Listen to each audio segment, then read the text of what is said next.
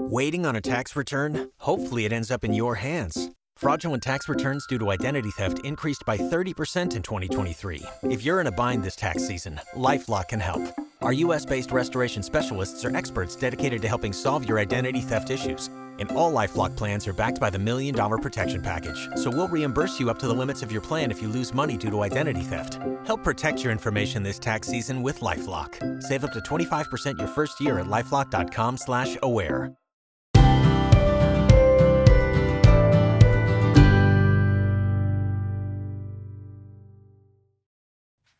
Welcome to the Alisa Childers podcast, where we equip Christians to identify the core beliefs of historic Christianity, discern its counterfeits, and proclaim the gospel with clarity, kindness, and truth. Today's episode is brought to you by Impact 360 Institute, who create life changing experiences for students, including a nine month gap year program. Go to impact360.org to learn more. Well, I am so excited to bring you this conversation today with my friend Shane Rosenthal, aka The Humble Skeptic. That is the title of his brand new podcast. You might remember him from the White Horse Inn podcast, a great resource.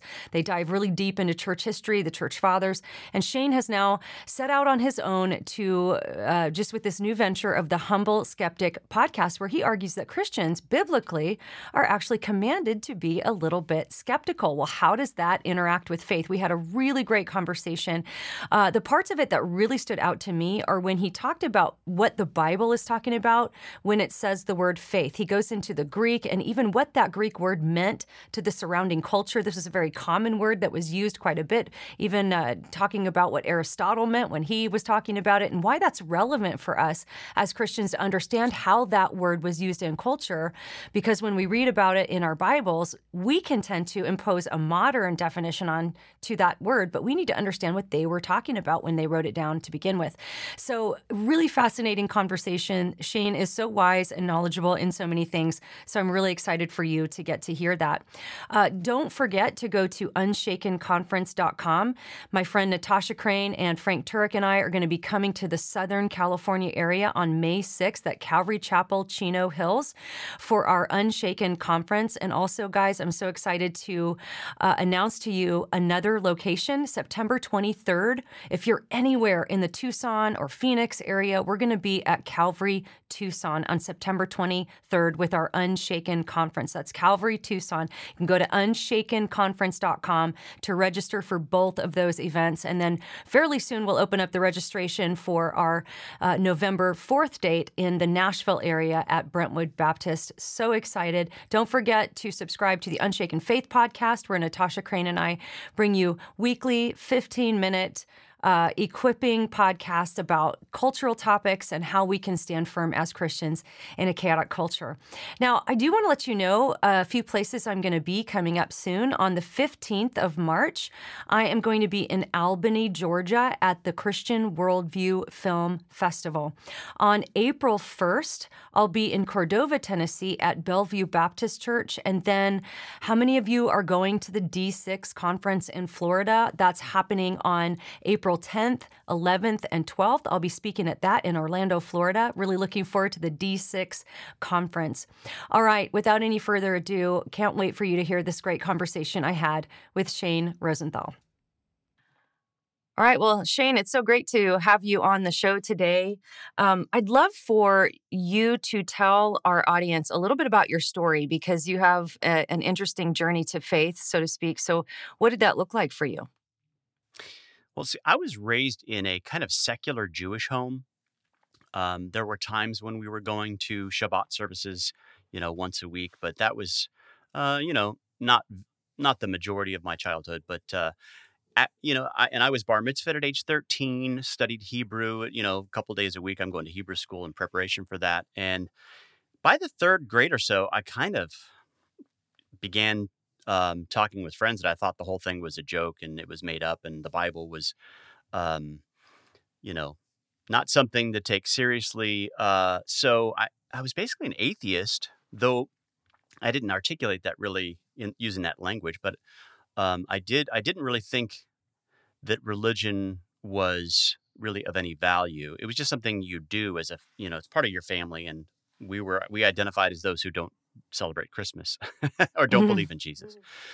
And uh, but something happened to me later on, maybe so just out of the, out of high school or so. I began um, meeting people at work and began attending classes where uh, at college where um, religious questions are coming to mind. I'm reading on uh, on these topics, and I stumbled across um, a few messianic prophecies that uh, made me begin to question the relationship between Judaism and Christianity. And in particular, uh, Micah 5 2 was one of the big ones. Uh, out of Bethlehem shall come uh, the the one who is whose origins are from everlasting. Uh, Isaiah 53, also very, very in, influential in my conversion. Uh, this is the famous passage about the suffering servant. And man, I just I had never heard about a Messiah. That's something that contemporary Jewish um, thinking and theology is not really focused on the Messiah. There are a lot of different versions of Messianic Jews. Um, there are some Messianic Jews who are Christians. Others are uh, those who believe in um, the coming Messiah. He still hasn't come yet, and there are still yet others who believe he did come, but he was somebody else other than Jesus.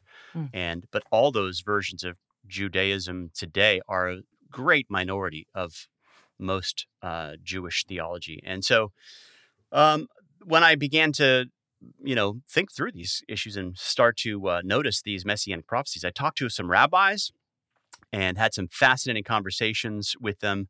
And uh, one of the questions I had was like, you know, it says in Psalm 22, they've pierced my hands and feet. What what do you do? What are we what are we to do with this? And the Mm. rabbi I remember said, well, I don't know. Maybe it's bows and arrows.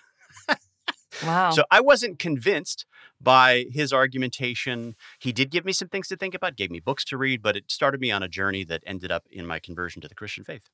Wow, that's so cool. And you've just started a new ministry, a new podcast and website. Tell us a little bit about that and kind of what your aim is in uh, this new venture.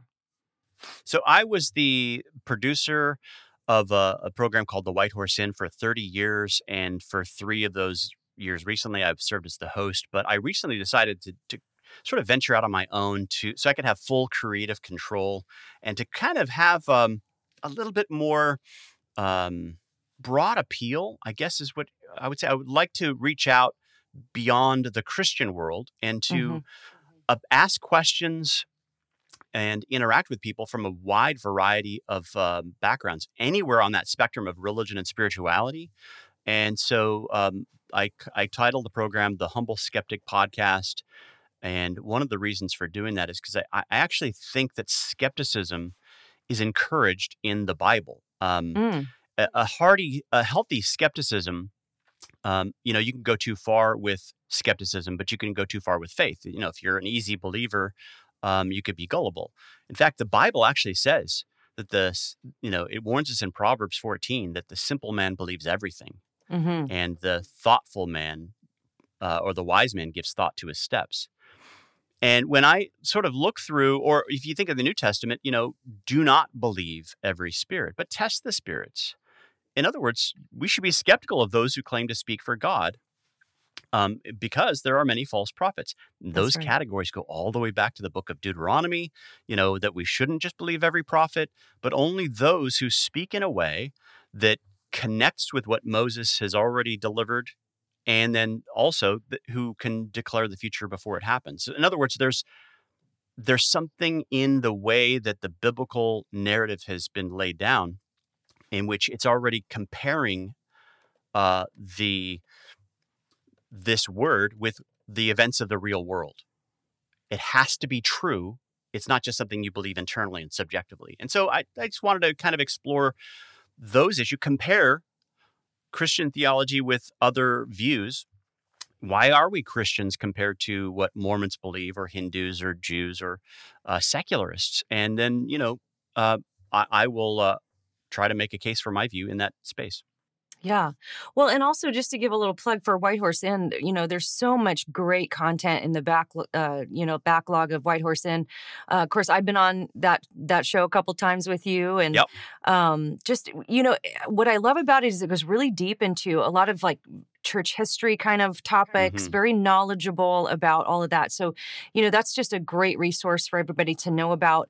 But I am very excited about this new venture you've got going on. You mentioned that you, uh, as part of your research for this, you interviewed over 100 Christians at cr- church events, mega churches, festivals, concerts, different places, and you asked them, why are you a Christian, right? Is that is that Yeah. correct? And then Yeah. you were kind of surprised at your answers. Tell us about the kinds of answers that you got. And then I'm going to tell a story too about I've done some classes with young people and asked them the same questions, like in Christian scenarios. And it's very interesting the, the answers people give to that question. So when I uh, did this recently, uh, just a few months ago now, um, and which and I'm currently in a series on my show where I'm, you know, evaluating the answers and talking to theologians and uh, uh, hosts about uh, these topics. Uh, the answers that I mostly got were that faith is something that you can't really explain, you can't give proofs.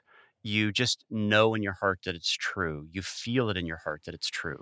It's a blind kind of thing, and so it, the the majority of the the overwhelming majority, and I interviewed about hundred people, uh, the overwhelming majority of Christians at these events thought that faith is a blind leap and it's not something you can um, you can really wrap your head around. It's not really cognitive. It's a it's more of a feeling inside, and it's Yeah. subjective.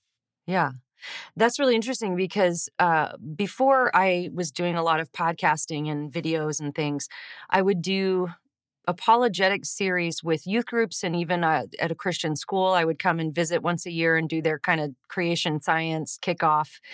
And I would always start that, especially with the Christian school, I'd go to the chalkboard, the whiteboard, and I would say, All right, how many of you are Christians? And then, you know, most would raise their hand. And I'd say, Okay, tell me why you're a Christian. And as they would give their answers, I would write them on the board. And every time I did this, Shane, it was like, um, because my parents are Christians, Right. or it would be because God, you know, had some kind of an experience. So, you know, Right. I, I was in a worship service and I could feel God's presence or something like that. Um, a- another one, another common one was that it's, you know, I've seen it change people's lives, things like that, which, you know, these are all, these are not like invalid reasons. But one thing I would always point out to them is I would point at every single reason. I said, now listen, a Mormon or a Jehovah's Witness or even a Muslim could give all of these same reasons. And these are Yep. not bad reasons. These are not invalid. Like this this is real, right? But but what makes what you believe true versus what they believe because they because what we believe and what Muslims believe and Mormons believe about the nature of God are in contradiction. Like they contradict each other. So how do you know you're right and they're wrong? Because you can't both be right, considering that they would give these same reasons. And I always thought because their their minds were just like blown, like what? Wow, you know, they had never really thought about faith from the perspective of that it's something that involves your reason, it's something that involves evidence. And so let's talk about faith a little bit because I also think you I think you characterized it well that a lot of Christians think that faith is just kind of like a feeling that happens Yeah. in your in your soul or in your spirit. But I think also there are people who think that faith is almost like a force you wield to to make things happen, right? I think Uh-huh. that can be a false definition of faith. Of course, famously Richard Dawkins and other skeptics have defined faith as believing something even when there's no evidence or even uh, even when there's evidence against it, you believe it anyway. And that's really how atheists define faith. But what is faith? What's biblical faith? Yeah, um, it it does involve both the heart and the mind. So we don't want to say that uh, there aren't any um, emotional responses to faith, but the I guess the the traditional uh, approach. By the way, you just mentioned Richard Dawkins. One of the things that fascinated me was that um, I, I on a recent podcast I aired some of the those kind of quotes from Richard Dawkins and others, Neil deGrasse, deGrasse Tyson, and Mhm. people who are arguing that faith is believing something on the absence of evidence. And then what I found was in my conversations with a lot of Christians, a lot of Christians had that same definition of faith. Right, right. That at some point you you the evidence will only get you so far, and then you you have to you can't just you can't just prove it. Otherwise, it's it stops to be faith and it becomes proof. In other words, they're in their imagination, they're thinking faith was that leap where you don't have evidence. And Mm-hmm. so that's something that I think we should explore is have we misunderstood faith? So one of the things I've been doing is just sort of walking through with my audience what is the the biblical definition of faith. And first of all, I mean even if you go to like the just the looking at the English definition of the word, uh, according to the Oxford English Dictionary, you see that faith is not the believing in something in the absence of evidence. Even the the, the English word, it means believing something on the basis of evidence. And you know, you have uh, writers. The list here are the writers who use the the word faith in this way. One that I looked up was uh, the author of a logic book who said, you know, there's the evidence of faith, the evidence of testimony. This is believing on the basis of someone else's word. So if you believe um, the report, an eyewitness report, uh, then that takes faith. It takes trust, and that's basically what the English word, uh, or the or the Greek word means. The one that's used in the Bible. It's the same as the word trust. So the question is, why do you trust someone? Um, and obviously, when when you and I think about the way we trust a babysitter, a financial advisor, um, why do we trust anything? Well, there's usually a good reason to do so. We don't give our money to someone off the street who says, I'll invest it for you wisely because we don't know anything Right, about that person. Right. We trust a doctor because they went to school. We trust the babysitter because we've had experience with that person. Um, so it, it's never a blind leap to give your child to a babysitter or to your money to a financial advisor. It's based on knowledge. And that knowledge um, is, is something that is at the heart of why we trust.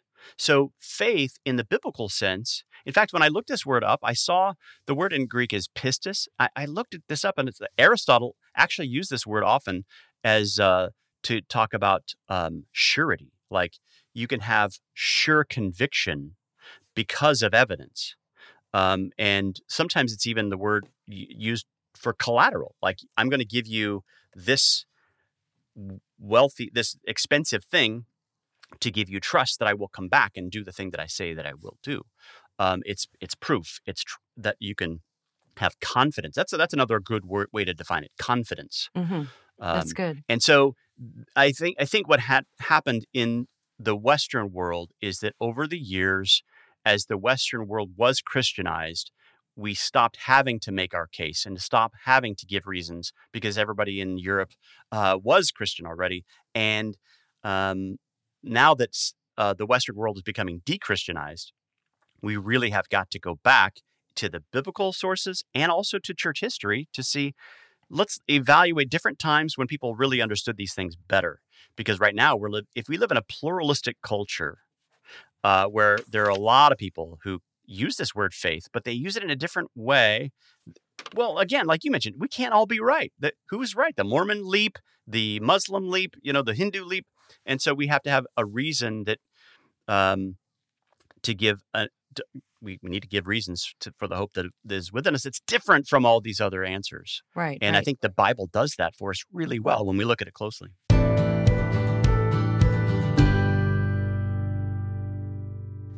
I want to tell you about our first sponsor, Good Ranchers. You guys, I love Good Ranchers. This is American meat delivered right to your door. I have right now in my freezer uh, grass fed, American born, raised, and harvested steaks and ground beef. I have better than organic chicken. This is pastured chicken. When you buy chicken in the store, typically the organic label, the standards have lowered so much that that really just has to do with what the chickens ate throughout their lives. But this is better than organic in that these are pastured chickens. It's better than the stuff you're getting at the store. And I tell you, it is so delicious. And guys, the chicken is triple trimmed, which means you don't have to sit there doing all this prep work. You can just pull it out of the freezer, thaw it out, cook it up, and it's so great. Makes it so easy when I think about what to make uh, for dinner for my family. So, March is a great month to subscribe to Good Ranchers because if you subscribe in this month, of the month of March, you're going to get free bacon for a year. That comes with every subscription. So, that's 24 ounces of apple wood smoked bacon, and that's going to be uh, added to each box for a whole year.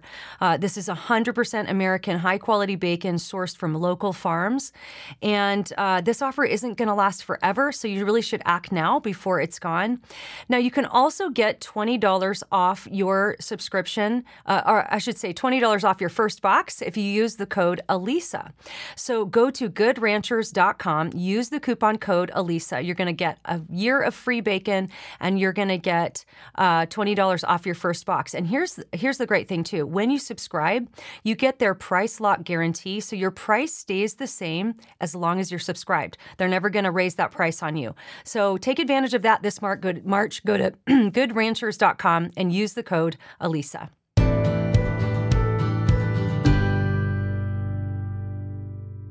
Yeah, and so just for the sake of our audience and our listeners and viewers here, you brought up Aristotle. Somebody might be wondering, well, why does it matter how Aristotle used the word pistis, you know, and then the Bible uses it.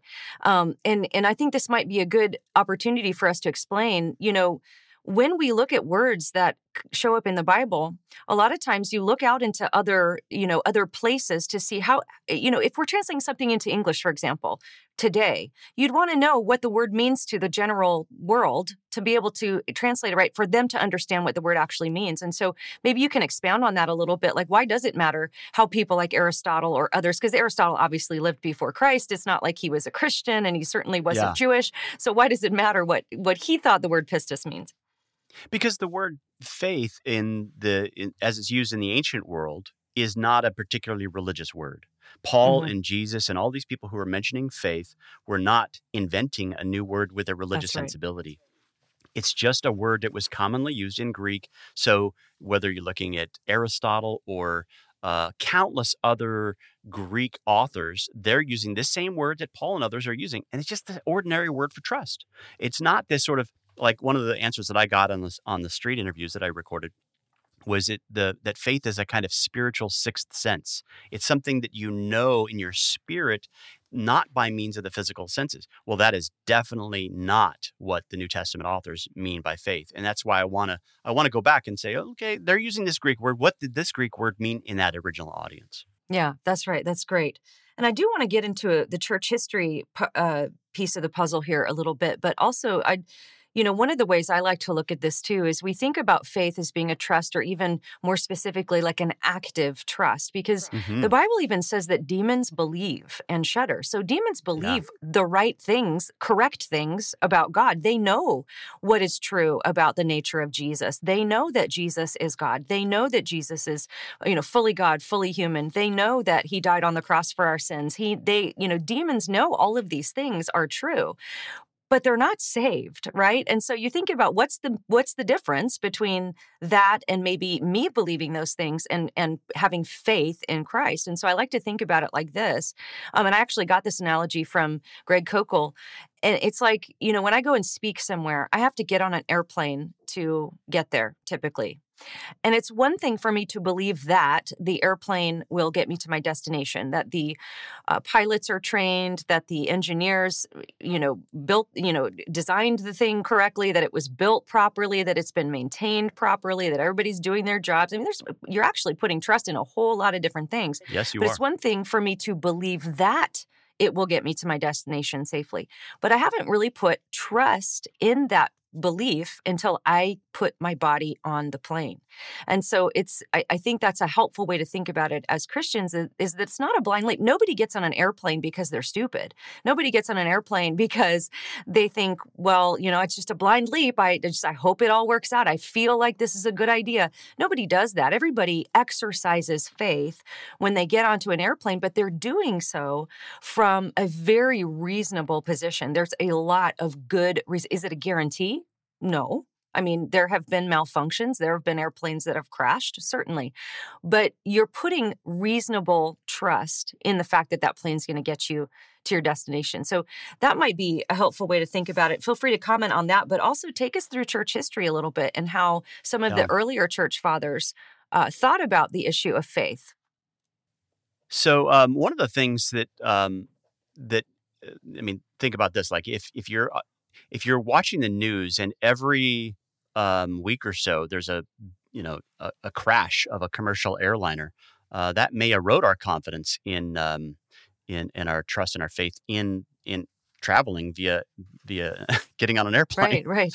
So Uh, but I guess the the classical definition for faith, and you started with the uh, issues of whether demons believe and why aren't they saved. Well, um, traditionally, faith is sort of defined as knowledge, assent, and trust. So there's got to be something you know, uh, and yet you, we're not saved by knowledge. Mm-hmm. Um, and assent is you have to know that it's true. So I can't, I, I can know about Atlantis, but I don't know that it's true.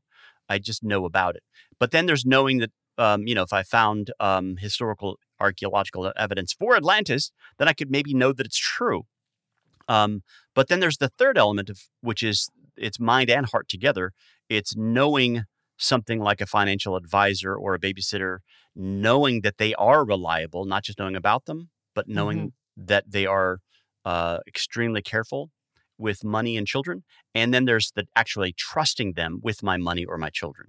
So I'm actually giving them my money. And uh, one of the analogies that I give is uh, I went to a doctor some years ago with a side ache, and the doctor said, "Okay, you've got an issue with um, improperly functioning um, gut." And he gave me some medicine. I, I trusted him so much that I swallowed the medicine, but it didn't help. Mm. Mhm. So I went to another doctor, and he said, "Okay, you actually, what you have is an improperly functioning gallbladder." oh, um, after doing some tests, further tests. And uh, when I had my gallbladder removed, my pain went away. Mm. So it, we we need to have more than just knowledge in the and trust we and, and faith. Uh, We actually have to have faith in the right thing. The object of our faith is just as important, if not more important, than our faith. Now, I, I uh, think about like you can't get from um, Nashville to Los Angeles without having faith because it, your faith wouldn't get you on the plane. But the plane also has to be objectively reliable, and you know that's all right. the mechanics have to have worked on it. In the same way, like I, I have, I had faith in my doctor. I swallowed the medicine, but it didn't help because it was a wrong diagnosis. So our subjective experience of faith needs to line up with the object of our faith That's and this good. is why uh, Paul will say, if our faith, if Christ isn't risen, our faith is in vain. The object of our faith has to be true. And he was arguing that it was. And if you look at that famous passage in 1 Corinthians 15, he gives two main reasons. Number one, this was seen by eyewitnesses, his resurrection, death, burial, and it was also seen in advance by the Hebrew prophets. That's right. You're talking about that creed in 1 Corinthians That uh, first, 15, that early Christian creed. three through five, which is fascinating to me, uh, because of course we've talked about that creed a bunch on this podcast. But it's I just get excited every time I think about that creed because you're right. With there's like two theological beliefs in that creed that Christ died for our sins, and then there's two lines of evidence. There's scriptural, which is the prophecies. And Yep. then there's evidence from reality that he was buried is the evidence that he was actually dead. You don't bury living people, right? And then that he was raised on the third day in accordance with the scriptures, two lines of evidence, and then the eyewitnesses, um, which is, you know, I mean, if people want to know whether or not Christian faith is just based on some sort of inner feeling, look at that creed. That creed gives you two lines of evidence for every theological belief that's listed in it, which is And they're also not not just ordinary witnesses. Some of them are hostile witnesses. Paul himself right. was a hostile witness. So was That's James. right. James is mentioned in that as well. James is the brother of Jesus, and we actually know that he became a strong believer because Josephus tells us this. He That's became a strong believer. He was one of the leaders in the early church. Was martyred for his faith. Now think about this. Would you believe in the messianic identity of your own sibling? That would take a lot for me. yeah, And now, now it's one step further to say that you were martyred for that faith. So you to the, you went to your death, and so we know this from both the New Testament because he writes letters in the New Testament epistles. Uh, he has a he has a, a a letter in the New Testament documents, and then we also know from the Book of Acts his role in the early church. But we also know from from Josephus that he was martyred for the faith. It's that's so yeah. It's hostile witnesses. Some something changed James's mind that has to be explained. Yeah, that's right. All right, let's take us through church history a little bit. Like, how did people like Augustine and others uh, approach the topic of faith? So I recently, um, you know, was preparing a lecture on this topic, and uh, I started with Justin Martyr, and you know, in his dialogue with, uh, you know, the Jew Trypho, and he was making. Actually, no, it was in his apology to the emperor, and he was making the claim that you know, um, we know this is certain and true. That language actually comes up in in the Gospel of Luke. Theophilus. You can have Mm. certainty of these Mhm. things. Certainty. So, and what's the basis? Well, it's because he's developed an orderly account, an orderly report of all the eyewitness testimony. He doesn't appeal into internal subjective feelings. And same with Justin Martyr. Justin Martyr was appealing to uh, the way that the prophets of the Old Testament had foreseen what was to come.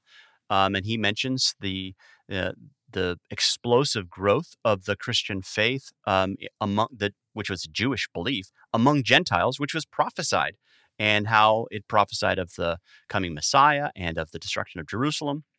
And therefore, we can know this for certain. Augustine says something very similar in his uh, letter to, I think it's Faustus the Manichaean, um, nerdy kind of uh, knowledge that I have about that. Uh, Yeah. that's what I do. I Oh, spend my time looking it. at these weird documents. Yeah, now, yeah. my favorite, though, is a guy named Eusebius. Some of your listeners might be familiar with his church Mhm. history.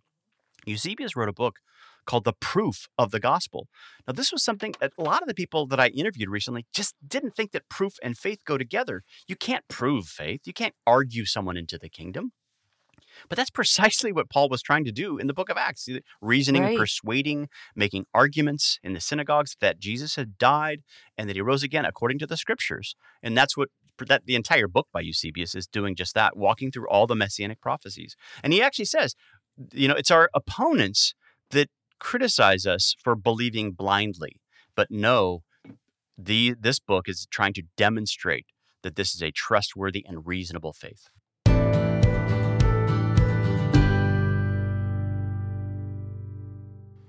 Well, I want to tell you about our next sponsor, Impact 360 Institute. Guys, Impact 360 is a ministry that I have been partnering with for years. For years, I've dri- I'll drive up to beautiful Pine Mountain, Georgia, to help teach the students that come for the summer experiences of Propel and Immersion. And then I also just got back from two days of intense intensive teaching with the fellows of their nine month gap year program. Guys, I love going up there so much because Impact 360 not only equips students with great apologetics training and theology training, but they do discipleship and community, really helping equip this generation that's really the first generation that's growing up in a completely post Christian and post truth culture.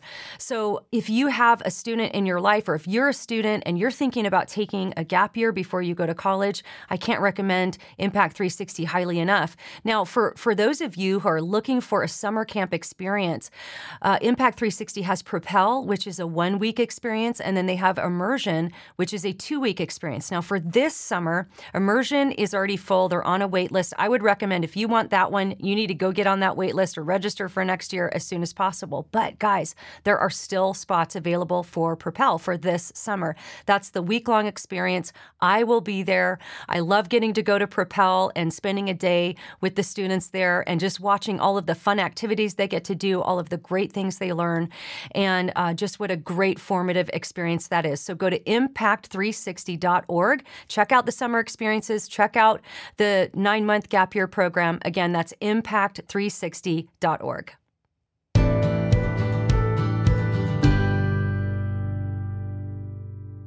That's right. In fact, I quoted the um, from Augustine in his letter to Faustus about the reliability of the the gospel. I, was it the Gospel of Matthew he was writing about specifically?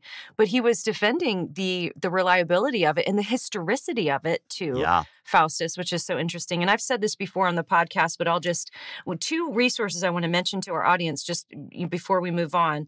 Uh, you are offering a free uh, resource on faith that we're going to put into the show notes. Um, this is just a phenomenal document that's got so much great information in it. Um, and also, another resource I want to mention to everyone is on Kindle. You can get the uh, Ante Nicene, Nicene, and Post Nicene Church Fathers collection for $3. You guys, this is like millions of words for $3. You can go read Justin Martyr's letter uh, to Trypho. You can read his letter to the emperor. You can read Augustine's letter to Faustus. You can read all all this you stuff too for can yourself. be a nerd like us. You can be a nerd like us, which is super fun because nerds are the best. But no, honestly, I just I I've said this before, but some of the most exciting material I've ever read Yeah. is some of that early church father um, stuff. Where you know I was I, I admit this I was kind of nervous to read it because I thought, well, Hmm. this was back when my faith was in crisis. Am I going to discover Hmm. that the faith I've believed my whole life is something completely different than it was originally? Um, and of course, there there ha- were some things I corrected in my own thinking and my own, uh, Right. you know, theology uh, uh, when I re- when God rebuilt my faith. But going back and reading just the heart of what so many of these guys were saying, it's like, no, no, this is the same faith. I th- th- this is Have my brother across- Augustine.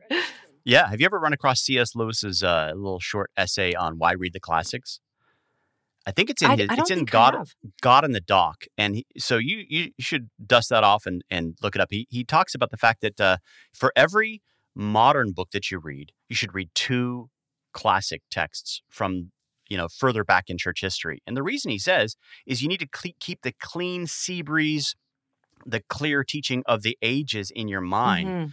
Um, too often, the people of our age reflect the assumptions of our time, even if they're on different sides of the of a particular theological debate or tradition or denomination. But that sort of ancient uh, idea, the what, what the church has been saying across the ages, is that sort of anchor for what Christians who they are and what they believe. That's right. That's right.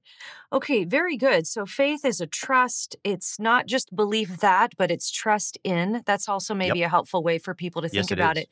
But it's not absent of evidence. It is it's not a blind leap in the dark. You're not jumping off a cliff into, you know, just trusting your following your heart. In fact, we would say don't follow your heart. That's your heart's probably wrong about a lot of things. There's a line in Deuteronomy that says, "Don't do that. Don't follow your heart."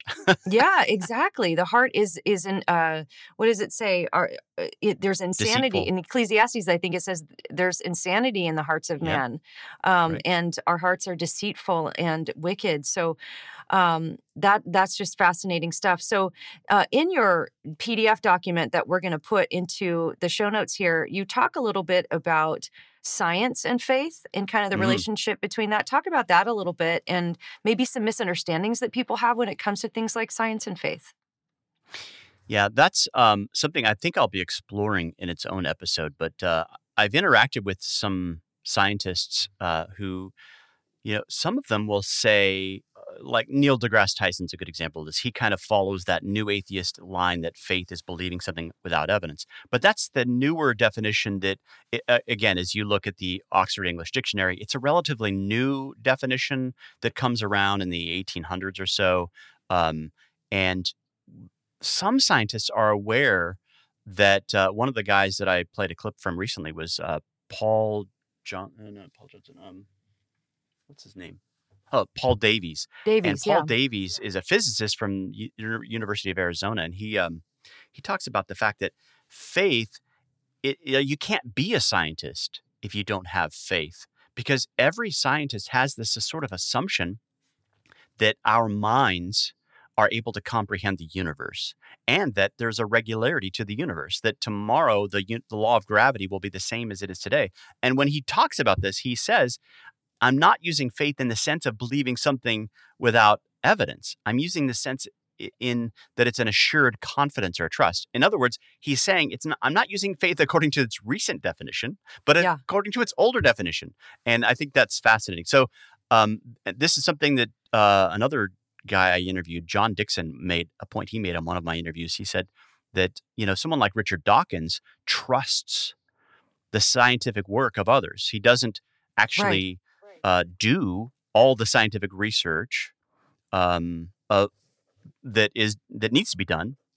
Uh, he doesn't look at every redo all the scientific work that others are claiming and look at the cell the right. microscope to see if it's true. He trusts the scientific reports of others. So in my document, What is Faith? What I also do is I interact with Max Planck, uh, the guy who invents quantum physics.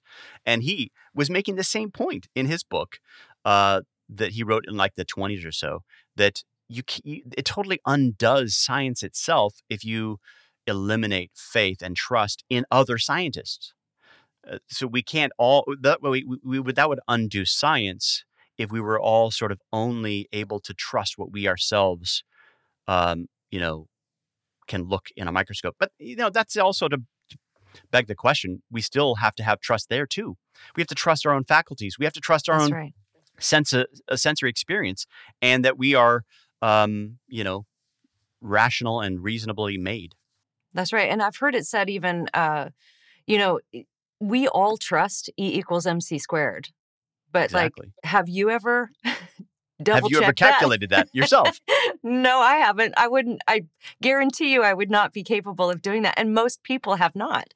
And yet Right. they trust it. Well, that's a good question to ask people. Why do you trust that? Why do you trust that Yep. that's accurate? Have you, you know, double checked that and solved that for yourself? And most people haven't, right? So they're they are Right. trusting the work of other people. You mentioned Paul Davies. I'm re, um, I pulled up a wonderful book that I don't know if you've read this book, but I, I recommend it. It's actually uh, written by a Catholic philosopher named Ed Feser called uh, The Last Superstition. And Mm. it's a refutation of the new atheists. And he talks about Paul Davies, but then he goes into talking about John Searle. And he says, John Searle tells us that materialism, which for our listening audience is the idea that nothing exists except uh, matter and its movements and modifications, um, materialism is the religion of our time. So he's calling it a religion. And he says uh, it's more like traditional religions, it's accepted without question and provides the framework within which other questions can be posed, addressed, and answered. And that materialists are convinced with a quasi religious faith that their view must be right. And uh, and then he kind of documents a, a lot of these secular scientists and physicists who are basically admitting that there is an element of a faith or sort of a pres- presupposition that you you put faith in a presupposition, and uh, it all comes down to philosophy, right? So scientists are analyzing evidence; they come to conclusions, but it's kind of like our friend Frank Turek says in the most simple way: science doesn't say anything; scientists do, right? Because they have to use Right. philosophy to analyze the evidence. That's why two different scientists can have the same data and come to two totally different conclusions because they have to use philosophy to do that. And you can't prove um, philosophical presuppositions in a lab. So their whole idea that, Yep. you know, science is how you know everything is false because you just the statement science is the only you know reliable knowledge is a philosophical presupposition. You can't prove that in a lab. Yeah. it's a dogma. That's right. Talk about that word. We hate we, we're allergic to the word dogma in our culture i think. Have you noticed that? In 2023 where Yeah, people don't like that word dogma. Yeah, but the idea that dogma is something to be avoided is itself a dogma. that's Uh, right. it's something you can't escape.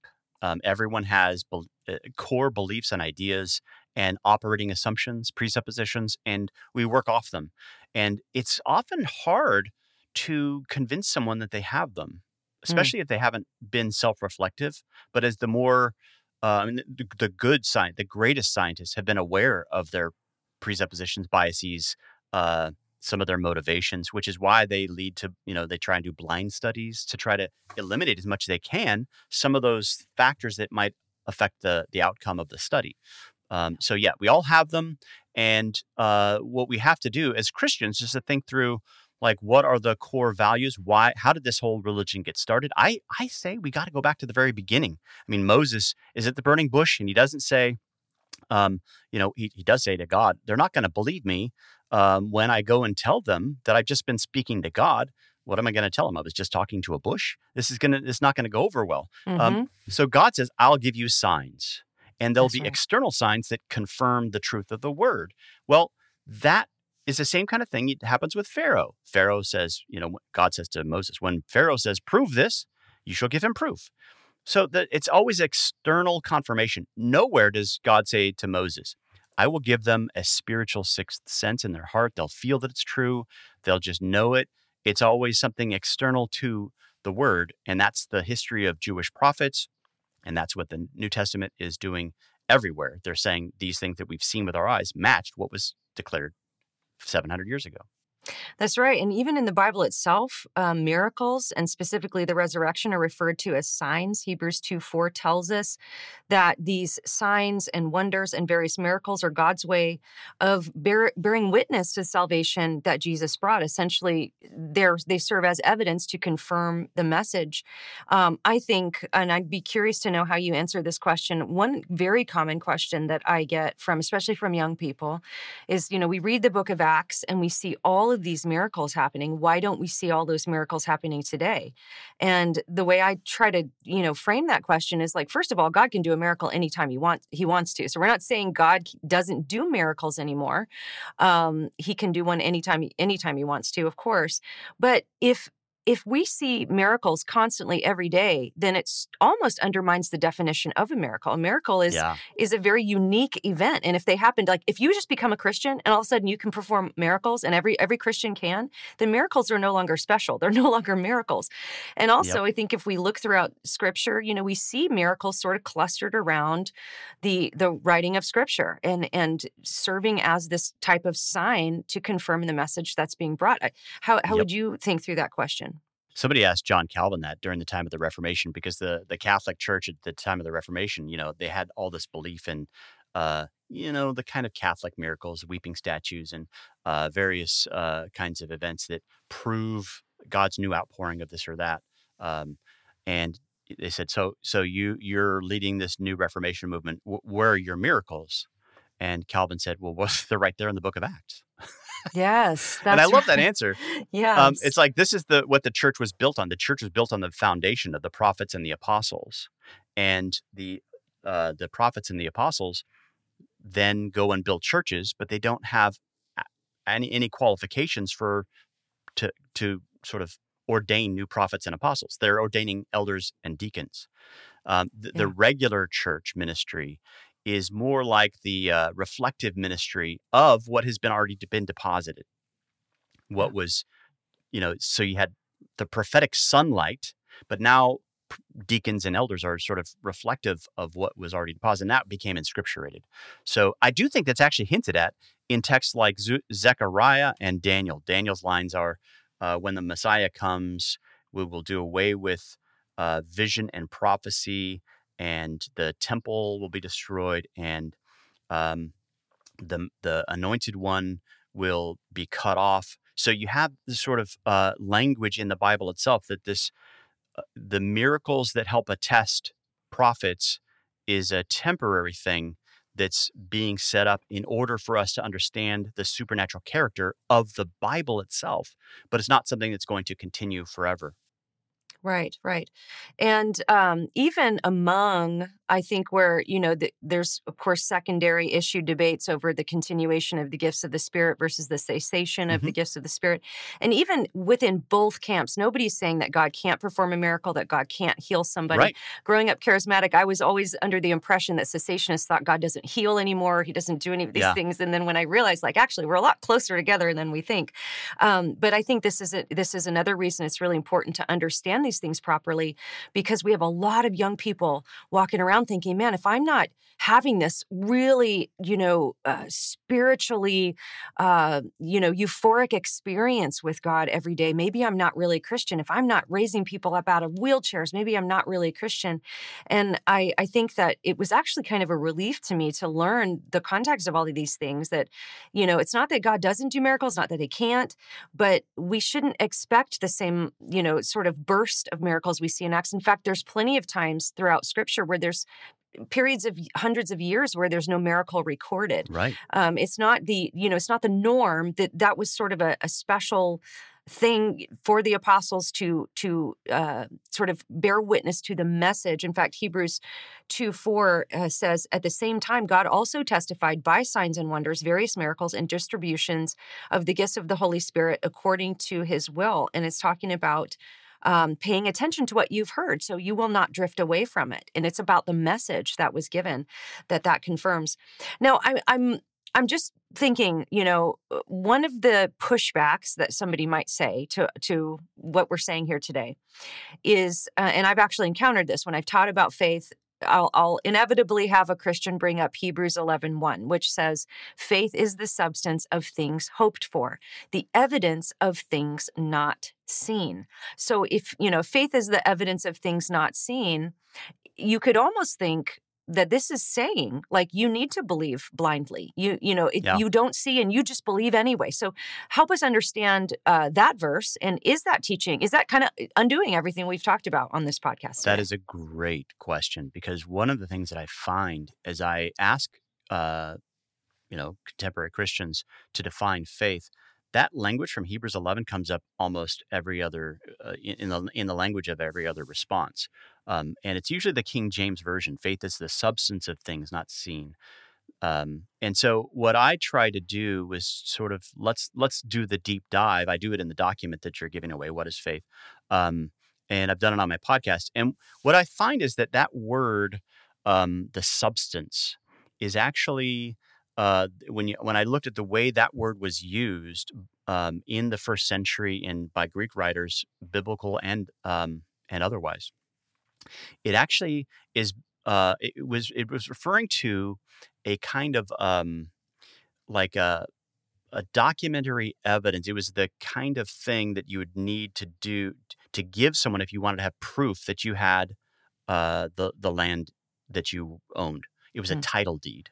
So that word in Greek is is best defined, and then I do this by looking at various lexicons. It's faith is the title deed of things not seen.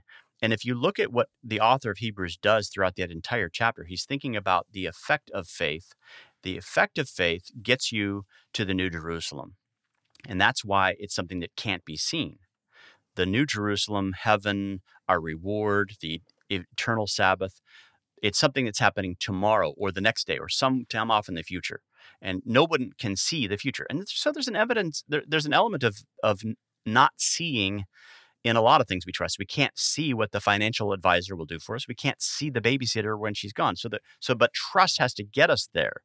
But what I'm saying is that you certainly don't want to think it think of it as a, a spiritual sixth sense or believing on something without evidence. It's not visual evidence, but um, and one of the I think really important test texts that help us to see this is the doubting Thomas scene in John 20, where Thomas says, I'm look, I'm not going to believe on the word of what all you guys are saying, all these other apostles. I'm not, Yeah. I'm, I want to see it for myself. So he wanted, he was like, you know, Missourian, I, I, just show me state, show me with, show me, I want to see it myself. And Jesus eventually, when he does appear, says, you know, touch me, see me. And he says, my Lord and my God, famously. But then Jesus says, blessed are those who believe even though they haven't seen. Mhm. Now, it sounds a little bit to us because we have this presupposition about blind faith that seems to match that. But when, when you actually look at the next verse, John says, These are written so that you may believe. In other words, John is collecting all the eyewitness testimony, collecting it into a basically a written deposition of Mhm. all the witnesses, including the witness of you know the prophets jesus himself saying in john 5 these are written about me moses and the prophets um, so he, this is all the material all the eyewitnesses all that they saw the mir- nicodemus himself you know who who can no one can do these things unless god is with him the signs that he performed. So it's it's a collected deposition recording all that had happened. So this is how faith comes to us. Jesus is not going to appear to everyone in the world in the way he did to thomas but that all that Jesus did with all the disciples, eating fish in their presence, showing them his wounds over a period of 40 days. This is what Peter says in Acts, the beginning of the book of Acts. We were foreordained as witnesses, credible witnesses of all that he did in Jerusalem and Judea. And this is why he, he, he has been attested. He uses this word attested later in Acts. That same word is translated proven. He has proven himself by many convincing proofs. Acts chapter 1, verse 3. Mhm. And that's the heart of why we should believe this because it's really true. And if it's not true, nobody should believe it. Yeah, and maybe another pushback. Some that was good. Another pushback somebody might bring is actually something I kind of live in the tension of. So, like, I, I want to bring this up as a legitimate pushback because I don't want to blow this off because it's something I live in the tension of, and that's where I came from, having a faith that was very emotional, very, very real. Though it was not, I I did not have blind faith. I I read the Bible my whole life. I trusted in the Lord. I loved Jesus. It wasn't just my parents' faith. I really loved the Lord and, and did everything I could to live for Him, to live according to His word. Not that it was all perfect my whole life, but it really wasn't until my faith crisis and my sort of rebuilding that my faith, it almost did a flip flop where it was just almost like at the beginning, all intellectual. I just, I didn't want any of the emotion because I felt like that had so failed me yeah. when I encountered skeptical arguments. And so for a long time, it was just all uh, you know all intellectual and all reason and then i think i balanced back out a little bit but if i'm honest i think i still suffer in that tension a little bit like what does it look like to actually when we see we have a relationship with jesus like how did the head and heart come together for those things? So so maybe the pushback might be if somebody might say well i'm concerned about maybe investigating the intellectual side. I'm concerned about leaning too heavy on reason because I don't want to lose the the relational aspect. You, how can we keep those things in tension? It's a great question, and I think uh, for me, the person who helps me the best with this is a thinker at the turn of the 20th century uh, J. Gresham Machen about 100 years ago now. He wrote a book called Christianity and Liberalism, mm-hmm. which, uh, if, if any of your fans are uh, fans of your book, uh, The Progressive Gospel, uh, that's not the right Another title, gospel, yeah. Another, Another gospel, gospel, yeah. yeah. Um, eh, they they should go back and look at a similar book written 100 years earlier by That's J. Gresham right. Machen, Christianity and Liberalism. Now, yes, he says in in some of his writings, he talks about the fact that uh, we think about dogma in this sort of academic and it is just, you know, thinking through the theology, all this stuff. It's academic and intellectual stuff. He says, no, think about it. Like, what do you what do you know about a friend? You you think about relationships. So what what do you all of your your deepest relationships with a friend are rooted in what you know and your long history with that friend. And the same should be true of our relationship with God. If you think about the Psalms and how they're written, um, it's all about what he has done in the history of redemption throughout through the Exodus and and beyond all this great information, this dogmatic content, which ex, which helps us to sort of this is the God that I worship, and it's yes, a lot of it is head knowledge, but you can't dis, you can't sort of only have a you can't rip head knowledge and heart knowledge. We the heart clings to that which we have grown to trust and we've seen in our own personal relationships that you know those people who have been there for us and who've who've um, been a part of our lives and they've said things that were meaningful or funny or they've done things that were trustworthy or untrustworthy. That's all machen says dogma that we that we use to sort of build up this uh, this mental map. And so i don't think that it, using that category, I think that can help us to not over intellectualize and sort of think philosophically about the information of the faith. If you look at the apostles, they're always and everywhere uh, talking about proof and arguments and reasons. And uh, but we shouldn't think about that as a as a kind of we, we should be careful not to turn all theology into sort of a a lecture that's mm-hmm. a, certainly a danger. Or it's all stuff that you have to do in your, you know, as you're reading, um, you know, classic books from 1700 years ago. There's more to it's not more than just knowledge, right? Because yeah. that could be the faith of demons. Right. Right. Um, so it's a knowledge that we we have good evidence is true. That's knowledge and assent. But there's also that trust component where it's a living faith, just like when you have a babysitter, you actually trust your child with him. You're going to trust your life to this God who has revealed himself and proven himself. And it's a living and vibrant faith that gets you through um, it, through prayer, through community, uh, through you know attending to the word, listening to sermons. Uh, all it, there's a there's a bigger part of this than just knowledge and information. Well, I want to thank my guest, Shane Rosenthal. Don't forget to subscribe to the Humble Skeptic podcast. Take a look at the free resource we have in the description. And if you're watching on YouTube, please subscribe. Click the bell icon to be notified every time we release a new video. If you're listening on audio platforms, go on over, uh, leave a, a rating and a review if you like the podcast, and share this on social media. Share it with your friends. Anything you can do to help us get the word out is so helpful. And, you know, if you are interested, interested in learning more about the kinds of topics that we discussed on today's podcast, I recommend Southern Evangelical Seminary. People are always asking me, where's a good place to go to seminary? What's something we can recommend wholeheartedly? Well, I wholeheartedly recommend Southern Evangelical Seminary. I'm currently a student there myself. I'm learning so much. It is helping equip me for my ministry uh, more than I can even express. So if you're looking for higher education options, maybe you want to get a master's degree, a PhD, go to ses.edu slash Alisa. You can download a free ebook there and check out what SES has to offer. And in the meantime, as we pursue Christ, let's remember to keep a sharp mind, a soft heart, and a thick skin. We'll see you next time.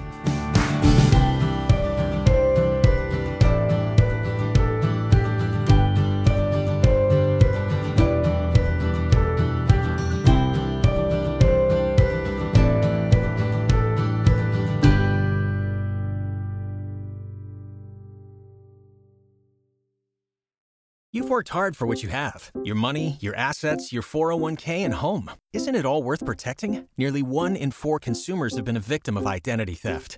Lifelock Ultimate Plus helps protect your finances with up to $3 million in reimbursement. LifeLock alerts you to identity threats you might miss, and if your identity is stolen, your dedicated U.S.-based restoration specialist will work to fix it. Let LifeLock help protect what you've worked so hard for. Save 25% off your first year on LifeLock Ultimate Plus at lifeLock.com/aware. Terms apply.